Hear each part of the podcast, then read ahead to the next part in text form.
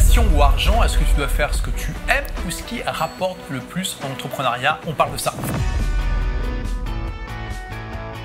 En fait, les deux approches ont leurs avantages et leurs inconvénients. D'abord, on va explorer les extrêmes pour bien comprendre de quoi on parle. Imaginons que tu te lances dans un business qui est 0% passion et 100% argent. En gros, tu es là juste pour la flouze, mais tu détestes ton business. Bon là, c'est clair, tu as un risque énorme de te dessécher de à l'intérieur. En particulier, si vraiment tu détestes ton business, c'est peut-être que ça va à l'encontre de tes valeurs. Donc tu es peut-être en train de violer ton âme juste pour gagner de l'argent. Donc si tu es dans une situation comme ça, tu as un risque vraiment énorme de te dessécher de l'intérieur, de partir en burn-out et de finir en hôpital psychiatrique à devoir faire des séances avec ton psy pour pouvoir récupérer un petit peu des morceaux de cette âme que tu as brûlée. Donc sans aller jusqu'à cet extrême où tu détestes activement ton business, on peut quand même imaginer une situation où ton business ne t'intéresse pas du tout. Là aussi, tu as un risque quand même de te dessécher de l'intérieur, de te poser des questions sur le sens de ta vie, de te retrouver comme quelqu'un qui est riche mais profondément malheureux. A contrario, si on prend l'exemple d'un business où tu te lances, où tu es à 100% dans la passion et à 0% dans le fait de gagner de l'argent, bah en fait, c'est pas un business, c'est un hobby,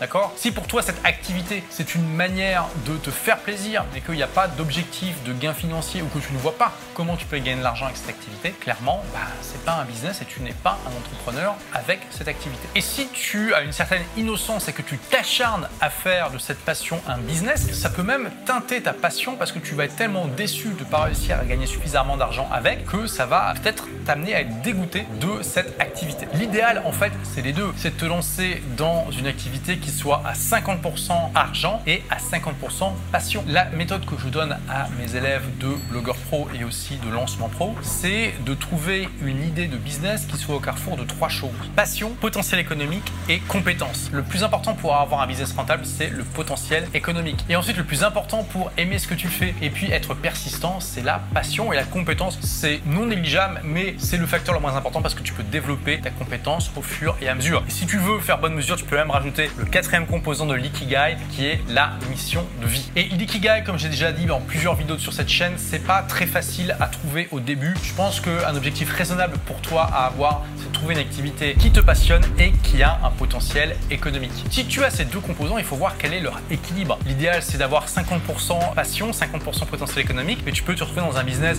où tu vas être passionné à 40%, tu vas plutôt être à 60% dans le gain d'argent. Bien sûr, c'est pas aussi précis que ça, personne ne peut savoir exactement où est euh, cet équilibre dans son idée, mais tu vois un peu ce que je veux dire. Il est possible que tu te retrouves dans un business où tu sois à 10% passionné, mais où tu es à 90% là, c'est là pour te faire gagner de l'argent. Dans ce cas-là, tu peux être en quelque sorte méta passionné. Qu'est-ce que je veux dire par ça, être méta passionné Tu peux être passionné par l'entrepreneuriat en tant que tel. Tu peux être passionné par le fait de créer le business, le développer, mettre en place les process pour l'automatiser, éventuellement le revendre, en confier la gestion à quelqu'un. Je connais plusieurs personnes comme ça qui sont des serial entrepreneurs, qui sont pas forcément ultra passionnés par le sujet en question de leur business, mais qui sont passionnés par le fait de faire un business, quel que soit le sujet. Et dans ce cas-là, ça peut aussi fonctionner pour toi si tu as cette passion. Vois, cette question euh, passion ou argent, comme souvent, c'est une fausse dichotomie. Dans l'idéal, dans la vraie vie, il faut essayer de trouver un savant mélange entre les deux et même saupoudrer d'un petit peu plus d'ingrédients. Si tu veux connaître d'autres méthodes, stratégies, tactiques et philosophies pour créer un business web au service de ta vie qui soit rentable, tu es libre de recevoir gratuitement mon livre Vivez la vie de vos rêves grâce à votre blog qui te partage justement ça. Merci d'avoir écouté ce podcast. Si vous l'avez aimé, est-ce que je peux vous demander une petite faveur? Laissez un commentaire sur iTunes pour dire ce que vous appréciez dans le podcast tout simplement. Ça aidera d'autres rebelles intelligents comme vous à trouver le podcast et puis à être inspirés tous les jours ou presque par lui. Merci et à très vite pour de nouvelles aventures.